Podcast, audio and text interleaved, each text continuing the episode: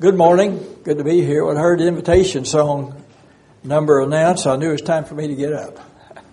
Different congregations do things a little bit different. And so I thought, well, I'll know when the time comes to get up. Uh, if you have Bibles handy, turn with us to Matthew chapter 7, verses 13 and 14. And I understand you all have been going through the Sermon on the Mount. Uh, that's comp- chapters 5, 6, and 7 of the book of Matthew has to do with the Sermon on the Mount. Some of these teachings are found other places where the Bible refers to them, Jesus speaking them in a plain rather than on a mount. And rather than being any kind of contradiction, it'd be kind of like someone saying, well, Jerry has a Toyota, someone else says Jerry has a Dodge. Now, is that contradictory? Two things are not contradictory unless they both can't be true at the same time, necessarily contradictory. I have a Dodge and I have a Toyota both, you see. There's no doubt in my mind but what Jesus taught the things that he taught in more than one place at more than one time. He taught them at various different times in various different places. And so some of the things you find in Matthew chapter 5, 6, and 7 in the Sermon on the Mount, he taught other times when he was in a plain or in various different places, maybe even in a town. Sometimes even in a synagogue, he taught some of these very same things. Uh, Matthew chapter 7, begin verse 13, and enter you in at the straight gate. Now that word straight, S-T-R-A-I-T, means tight and narrow. It doesn't mean like a straight line, but a tight, narrow place, like the Strait of Gibraltar. That's a tight place as where the Mediterranean Sea goes out into the Atlantic, and it's a kind of a tight spot there. The Rock of Gibraltar's on one side, and Africa's on the on the south side, so it's kind of a tight spot there, and it's called a strait. I think I keep hitting this thing. I don't know. But anyway, anyway, we, we'll get along with the microphone, whatever. But here he says, uh, enter ye in at the straight gate. Talk about a gate being straight or tight, restrictive. For wide is the gate and broad is the way that leads to destruction and many there be which go in thereat. Because straight is the gate and narrow is the way that leadeth unto life and few there be that find it. So here we find Jesus talks about two, two different ways that a man can go and he's talking about the life you live, basically. Uh, there's two different kinds of, of lives that are available out there. And you certainly uh, will pick one or the other. If you don't pick one, you'll automatically be in the other. Where uh, the two, these two, uh, this passage talks about two destinations. One of these ways leads to life, and the other one leads to destruction. So when you begin to think about your life, you need to think about more than just right now. You need to think about the end result of your life. Now you and I, we have to live today, but everything we do does not need to be concentrated upon today. But we need to think about the end result of things. And of course, when you begin to live in life, you realize that this is true about a lot of things. You have to think about the end results. I have a granddaughter whose, whose husband is studying law. He's got a law degree and he's studying for the bar exam right now. It takes a whole lot of time, a whole lot of effort, and a whole lot of study for him to go through with that. It's something I'm, I don't know whether he enjoys it or not, but he does enjoy the work and the labor and the intensity of it. Even during our Christmas holidays, he's had to take a certain amount of time each day, and I don't know all the, all the details about, you know, qualifying for the, uh, you know, for passing the bar, and qualifying to get your license as a legal attorney and all like that, but evidently there's, in preparing for that, there's a certain amount of that he has to do every day and report that in. Well, but you know, he's looking at the end result of it, isn't he? The end result is he's going to get, you know, be a bona fide lawyer in Texas. He won't be in Oklahoma because you have to pass the bar in Oklahoma too to do that. But he, he's looking at the end result of that. And that's true with any of you young folks that are going to college or any of you that have ever gone to college. Now there's a lot of things about college I enjoyed. But there's some things I didn't enjoy about college. The intensity of the study and all, you know. But you look at the end result of all that, don't you? Now he talks about these two different ways here. One a, is a straight gate and a narrow way. The other is a wide gate and a broad way. One of them is difficult to travel. The other one is very easy to travel. You're just automatically going to go that way unless you choose to the straight and the narrow way. But what you do, you look at the end result of things. The straight and narrow way leads to life. Whereas the broad, the broad and wide way leads to destruction. So if you look at the end result of these, then, then it looks, it puts a different complexion on the whole thing, doesn't it? Paul said in Titus 1 and verse 2, said, in hope of eternal life which God, who cannot lie, promised before the world began. Uh, began. Now Paul lived in hope of eternal life. The word hope has two things involved in it. One is desire, the other is expectation. He desired eternal life and he expected eternal life, so he lived in hope of eternal life that God had promised before the world began, and he says God cannot lie about that. So that's the end result that you and I would like to think about. In John chapter 14, actually John chapter 14, 15, 16, and 17 are one oration, one speech basically. And uh, takes up a big part of the book of John. Beginning in, in verse 1. Let not your hearts be troubled. You believe in God, believe also in me. In my Father's house, in other words, where God dwells, are many mansions, that's many places. In my Father's house are many mansions. If it were not so, I would have told you. Says, I go to prepare a place for you. And if I go and prepare a place for you, I will come again and receive you unto myself, that where I am, there ye may be also. Where was he going? The next, uh, next verse, verse 4 and 5, whether I go, you know, and the way you know.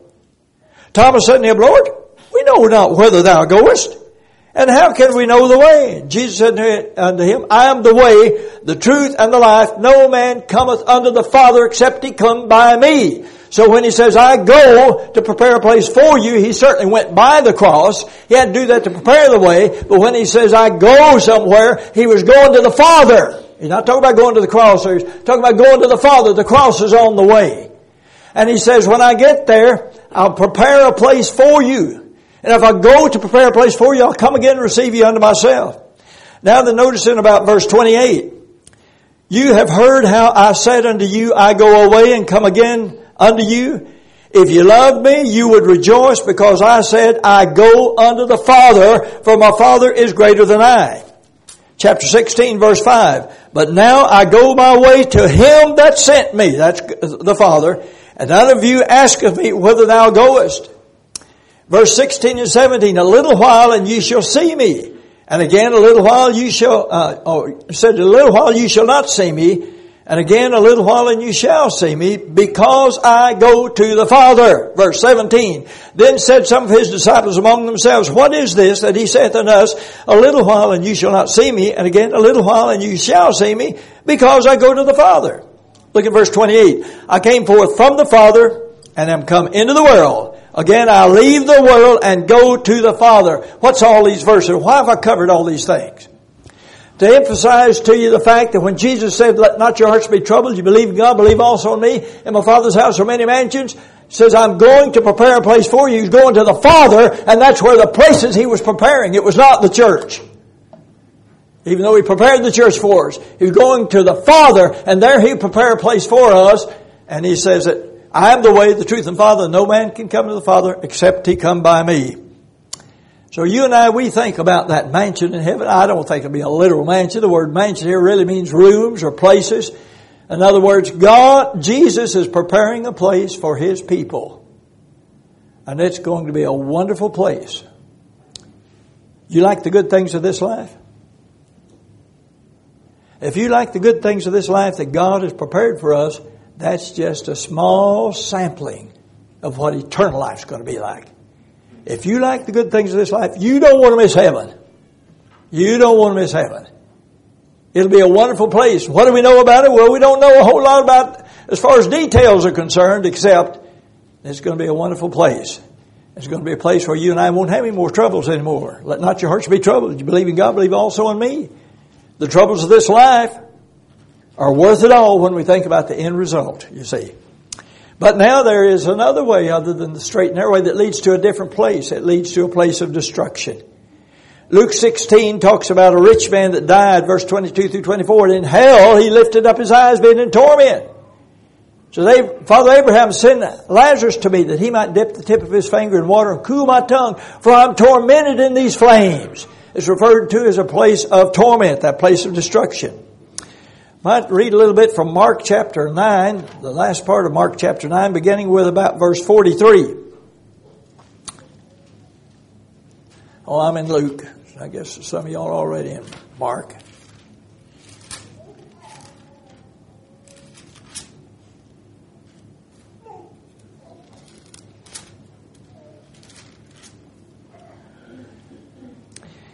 Here Jesus says, if your hand offends you, cut it off.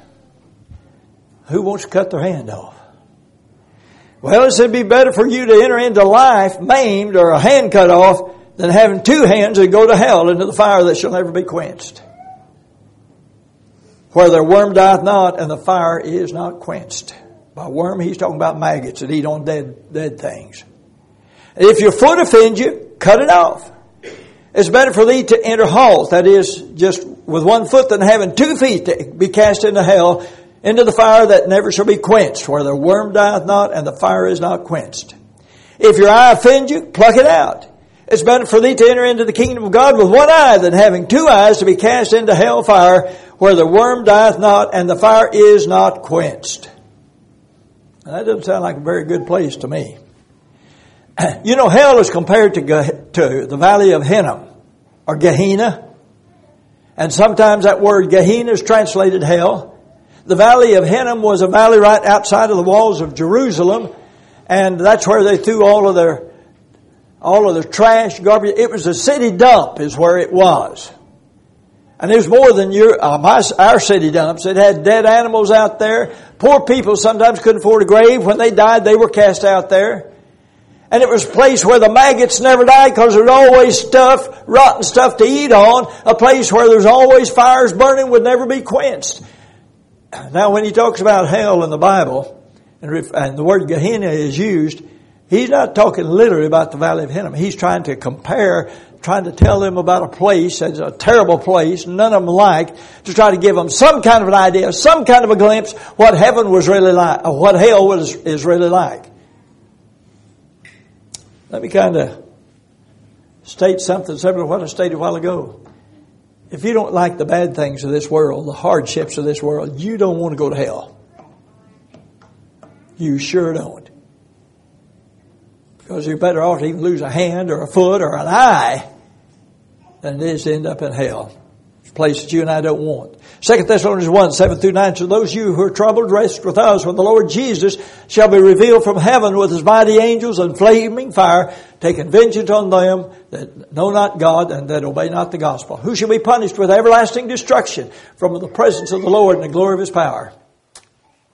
Now that's the end result of the, of the wide gate and the broad way. Well, immediately, none of us in our minds want to go to that place, do we? We don't want that kind of end result of our life, do we? Well, the end result is determined by the, by the life you live.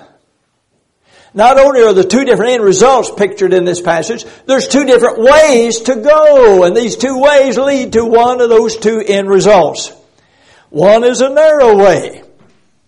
That means it's a restrictive way, a narrow gate. Uh, let's see, is that what it? No, a straight gate, a narrow way. The way is narrow, tight, restrictive. We're talking about living the Christian life. Matthew 7, about verse, beginning of verse uh, 21.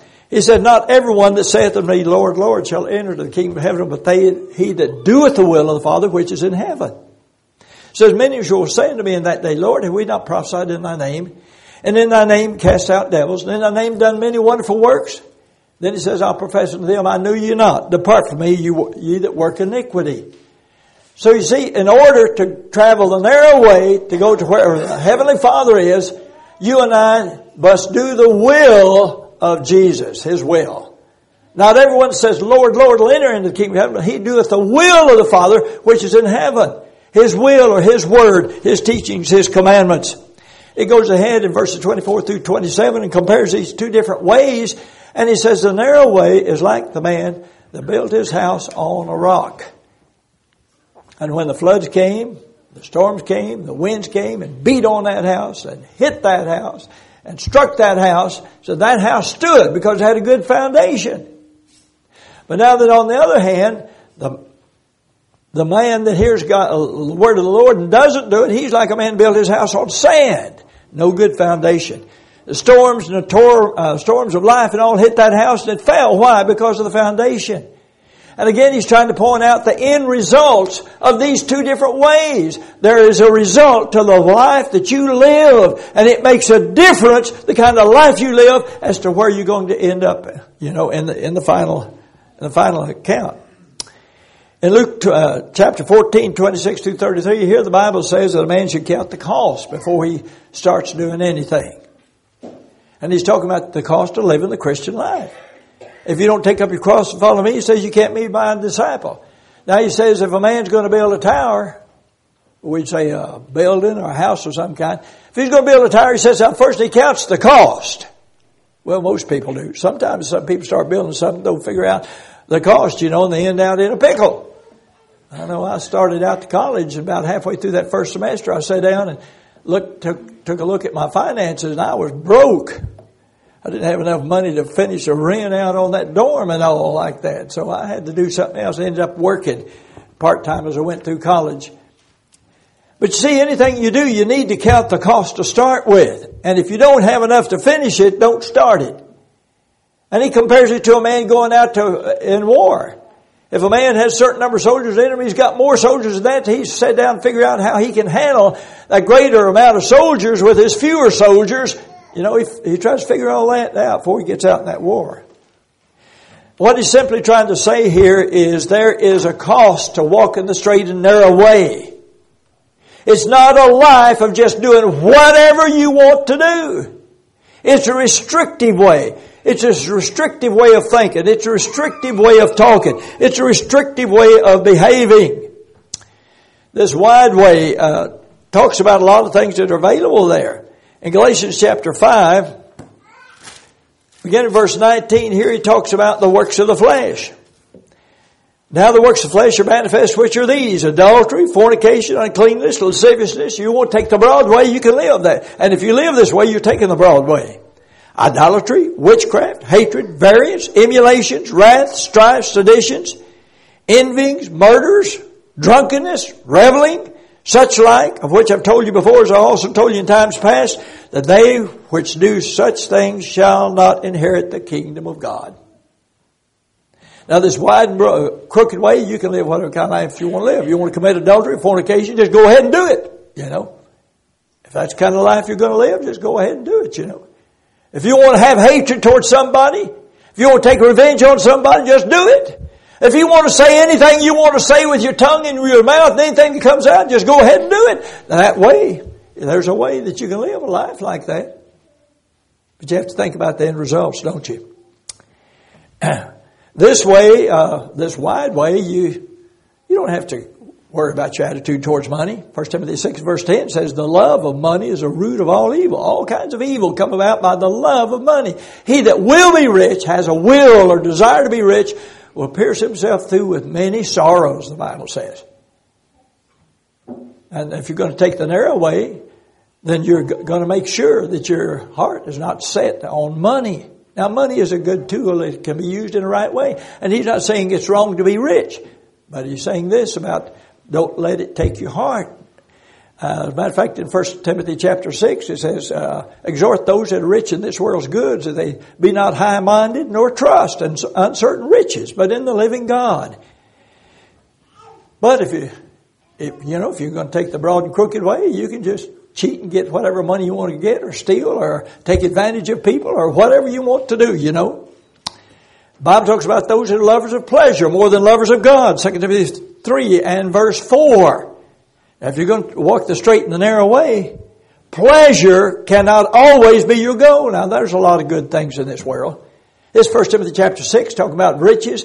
God has richly given us all things to enjoy. So there's a lot of things, including money, that can be enjoyable and used in an enjoyable way in this life. But if your heart's set on it, if your heart is set on money, if your heart is set on pleasure, and you want to do whatever pleases you and makes you happy at the time, just go ahead and take that broad way. Actually, you're already taking it.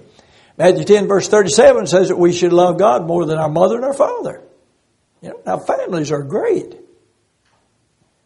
But if you're going to walk the straight and narrow way, sometimes you're going to have to push family aside. Not push them aside, but kind of forget them and go on and do what's right. Family doesn't always do what's right. Family may decide to have a family reunion. They may decide to have it on Sunday. What are you going to do about going to church, you know? So I say, oh, it won't make that much difference. Do you want to walk the straight and narrow way or not, you know?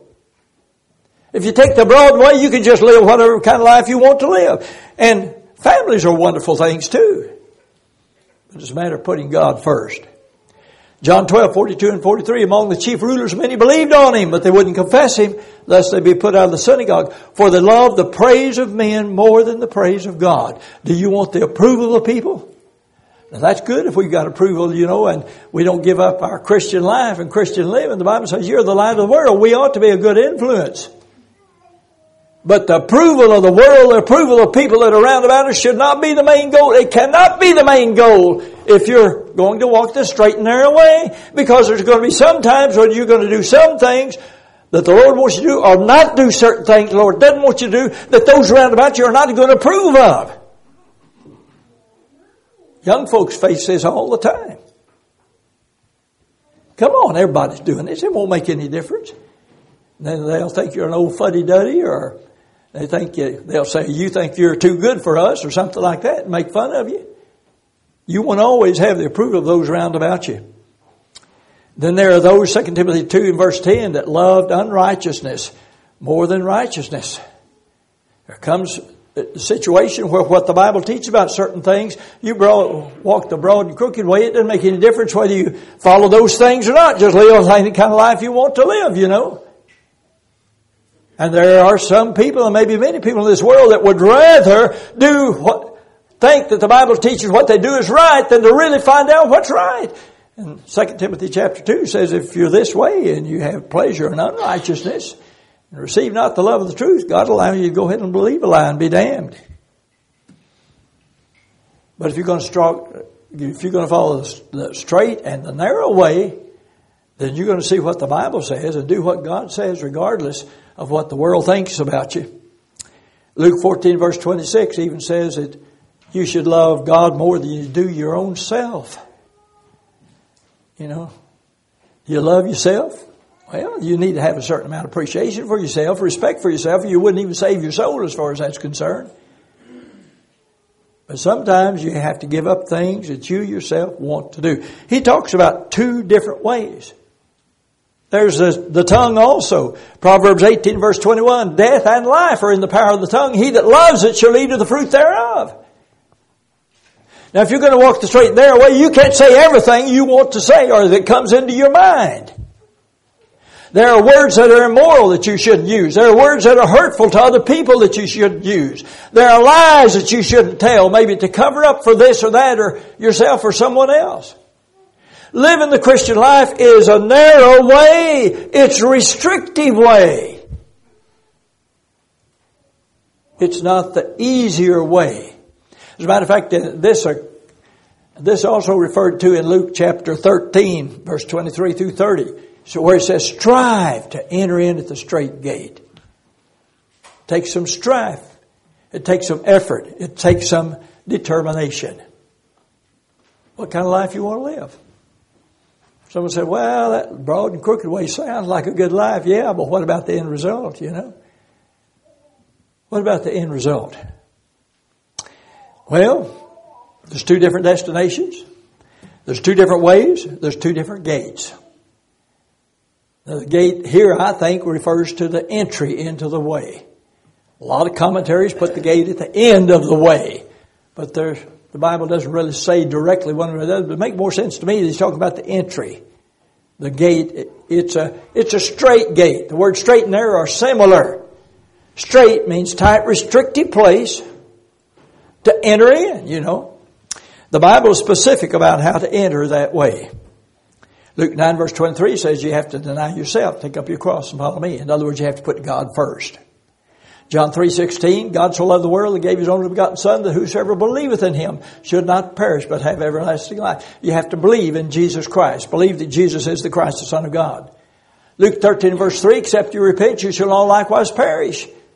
If you're going to enter that gate, you need to repent. And in the culture we live in, that's the, that's the most difficult part of the gate, the way to enter that way. How to become a Christian. That's the most difficult part, the repenting. That's a change of mind.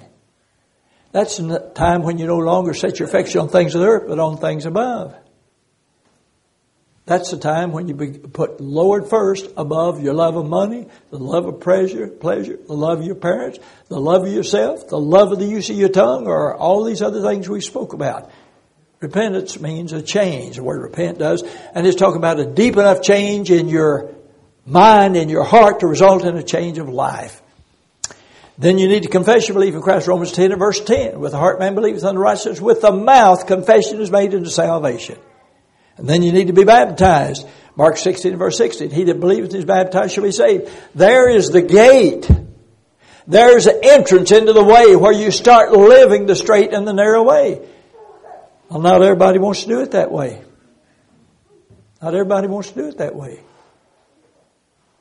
Oh, I don't think you have to be baptized. Why? Well, you know, the church I go to, they don't teach you have to be baptized. And a lot of my friends, uh, you know, they're good people. They believe in Jesus. They believe in the Lord and they try to live the kind of life the Lord teaches you ought to live, you know, and I think it's okay to just, you know, I don't think you have to be baptized. Surely God's going to overlook that. No, of course, I'm not the judge as far as that's concerned. You know that. But there's a matter of having pleasure in unrighteousness or having pleasure in the truth. What are you going to do? What are you going to accept? Sometimes it's very difficult for a person to give in, be baptized for remission of sins. Knew a young fellow in Oklahoma City. Young fella. He's my age. But at the time he was young and I was too. And uh, he started, uh, my wife Cheryl her best friend Cynthia was dating this young man. And he was raised in a denominational church that taught you didn't have to be baptized to be saved. He got to coming and people got to talking to him. Cheryl talked to him quite a bit. I talked to him some too. Yeah, it seemed like you need to be baptized. Well, his dad was a, the main deacon in this church he was raised in that didn't believe you had to be baptized in order to be saved. He'd go back and he'd talk to that preacher and he'd talk to his dad and no, he didn't think you had to be baptized. And he talked to us again and he was about 17 years old and his parents finally told him, says, if you're baptized, you move out. Can you imagine that? That's what they told him. So you move out. So he didn't for about two years' time. He'd already spent a year in a seminary of that particular denomination to be a preacher in that group before finally he was baptized. Mom and dad said, move out. Now, if you've got a hard, mean old mom and daddy, and life is difficult at home, you might be ready to get out. But he had a good mom and dad as far as morals were concerned, and they had great relig- strong religious convictions. Conviction, like I said, his dad was a main, was top deacon, chief deacon, or whatever it was in that denominational church. And he loved his mom and his dad. And mom and dad were crying when they told him to move out. You think that's not hard? Well, he did obey the gospel. That's been many years. He's a deacon in the church now. And he's very sad in that his dad, mom never did obey the gospel before he died. That was before they died, that, is. Very sad. Sometimes it's difficult to become a Christian because the gate is straight. The gate is straight. so what kind of a life are, are you going to live? The other gate is a broad, a wide gate. The Bible says, "Be ye hearers of the word, not doers only." If you're going to take uh, take the wide uh, the wide gate, well, you can hear God's word, but you don't have to do it. You know, I was talking to a young lady one time. She used to be a member of the church. Matter of fact, I baptized her. Later on, she and her husband had problems. Then on top of that, they had alcohol problems and this and that. And she finally left the church, and her, she and her husband got divorced. But I went to visit her and talk with her one time, and she says, Well, where I'm going to church, you can live any way you want to live. It's okay. They don't frown on anything you do. And so I don't have a conscience that I have to deal with over the life I live and the things I do. Now, that's what she told me. Well, she never did make a change back as far as I know. Maybe she will yet, if she's still alive. I don't know. You know, there's two different ways to go. There's two different gates to enter. The Christian life is a restrictive life. Now, I'm not saying it's a bad life. You know, in the book of Isaiah chapter 40, he talks about a highway. Actually, in, uh, if I remember right, in Isaiah chapter 35, towards the end of it, he talks about uh, a prophecy about New Testament times. It says, and the way shall be there. Uh, there shall be a highway there for the redeemed. And he's talking about Christianity. You know what a highway is? Isaiah chapter 40 talks about a highway as a place where the hills are lowered, the valleys are exalted, the crooked is made straight, and the rough is made smooth. In other words, a highway is a specially prepared way. That's way we build our highways. I-35, well, it didn't used to be I-35, I, US 75, 77 used to run back and forth from Dallas to Oklahoma City and when you got to Arbuckle Mountains, he had that hairpin turn and twist and turns. You look over here, it's way down there. I saw a truck down there one time that didn't make the turn and all. but I-35, they built it. You know what they did? Rather than twisting around going up and down over those mountains and hills like that, they cut through there and they lowered the, they lowered the hills. And the low spots, they filled them in, they raised the valleys.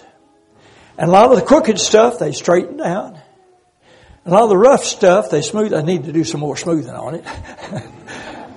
but uh, there's a difference in a trail and a highway. A trail follows the contour of the land. Highway is a specially prepared way.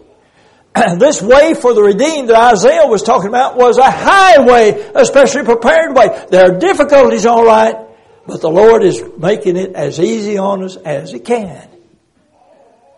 Come to me, all you labor and heavy laden, I'll give you rest. Take my yoke upon you and learn of me. I'm meek and lowly in heart, and you shall find rest in your souls. For my yoke is easy and my burden is light.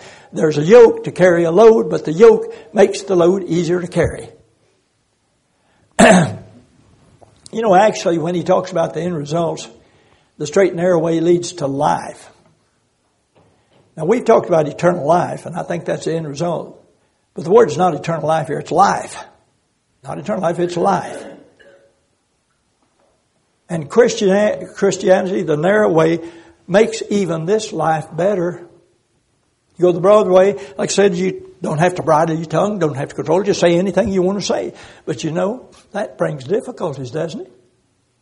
That brings problems, doesn't it? You just say anything that comes in your mind, you know? And vent your temper anytime you want to, you know, and this kind of stuff. It may be easier at the time, but even in this life, life is better when you don't say everything you think. And you even try to control the things you think. And it makes life better, doesn't it? Certainly does. That's the way with a lot of these things. This straight and narrow way is a restrictive way, but it's a highway, a specially prepared way. You know, uh, 1 Timothy, what is it, 6 and about verse 4 and about verse 8, bodily exercise verily, verily profiteth little, but the Godliness is profitable unto all things, having the promise of life that now is and of that which is to come. And so the straight way has a promise not only of that which is to come, eternal life, but even in this life, it makes things better. It is better that you don't love money above everything else. That'll cause you problems. I knew a fella and he loved money, took advantage of lots of people, didn't have any friends in the community. He changed from church to church and then to different towns nearby, different churches. When they find out the way he was about money, they didn't want any dealings with him. And these other things, love of pleasure above everything else. You know, the teachings of the Lord, He said, My commandments are not grievous.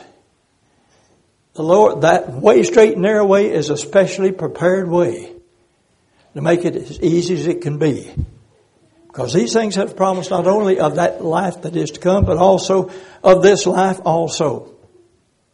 Well, there's two different groups headed too. Which group are you going to be with? It depends on which way you go. If you go the straight and narrow way, you're going to be with a few. If you go the wide and the broad way, you'll be with the many there. The Bible talks about uh, Luke 12 verse 32. Jesus said it's God's pleasure to give unto you, little flock, the kingdom of God. The God's people are referred to as a little flock. They are the few. Do you remember uh, about Noah? The Bible says in 1 Peter chapter 3 and about verse 20 says, When once the long suffering of God waited in the days of Noah, while the ark was preparing, wherein that wherein few, that is eight souls, were saved by water. The Bible says many are called, but few are chosen. Matthew 20 and verse 16. So if you're going to go the straight and the narrow way, you're going to be with the few. You'll not be with the multitude. But on the other hand, if you want to go with the multitude, it'll be just, just the opposite, won't it? There's two or three passages I want to look at in closing.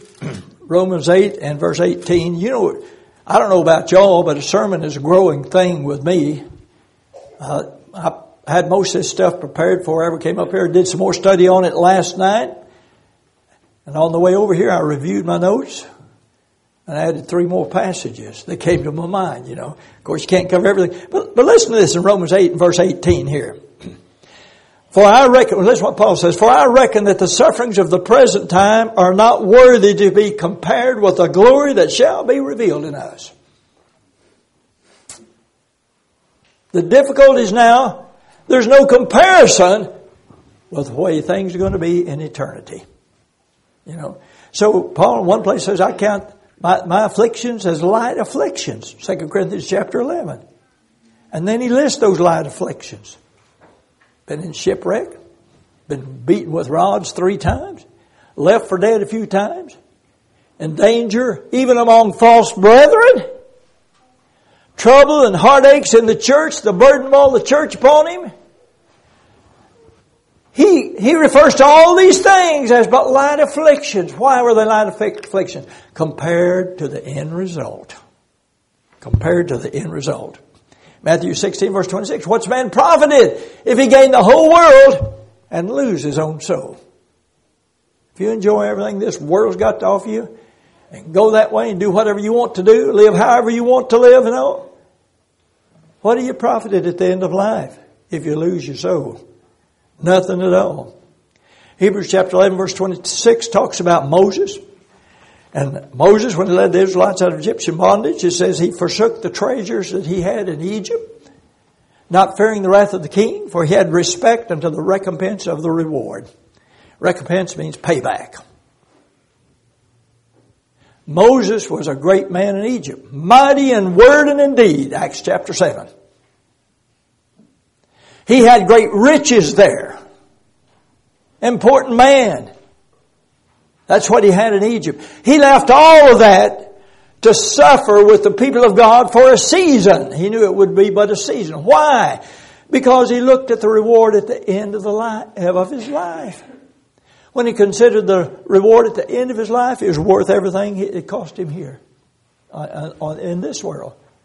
He had respect under the recompense of the reward. He had consideration of the end result. He had consideration of the payback that would come at the end of time. well, the lesson is yours. This passage talks about talks about two different end results. There's life and there's destruction. It talks about two ways. One is a narrow way, restrictive. The others are broad and wide way, can do anything you want to do. It talks about two gates, two entries in there. One is restrictive and the other is a wide way. And it talks about two groups of people. It talks about the few that are going at the straight gate, walking the narrow way that'll get life. And then he talks about the many that enter the wide gate, walk the broad way, and end up in destruction. I would encourage you to have respect under the recompense of the reward. I would encourage you not to live just today for today, think about the end of your life. And like I said, Godliness has promise of life that now is as well as that which is to come. You'll even find your life better now, ordinarily. Because I doubt if you're going to be beaten with many rods. I doubt if you're going to, well, sometimes might be in danger among false brethren and all, but you won't be left for dead. Probably no shipwrecks and all. Now, there may come a time when there's a lot of persecution in this life to Christians. Might come, I don't know. But all of it, heaven is worth it all. If you're here this morning and you need to be baptized into Christ, we'd like to encourage you to enter that straight gate with your mind set to live that narrow way, with your hope set on that eternal reward at the end of time. We're going to sing an invitation song to encourage you to come, to be baptized into Christ. If you're here this morning, you desire the prayers of the church, invite you to come too. Will you come all stand and sing the song select?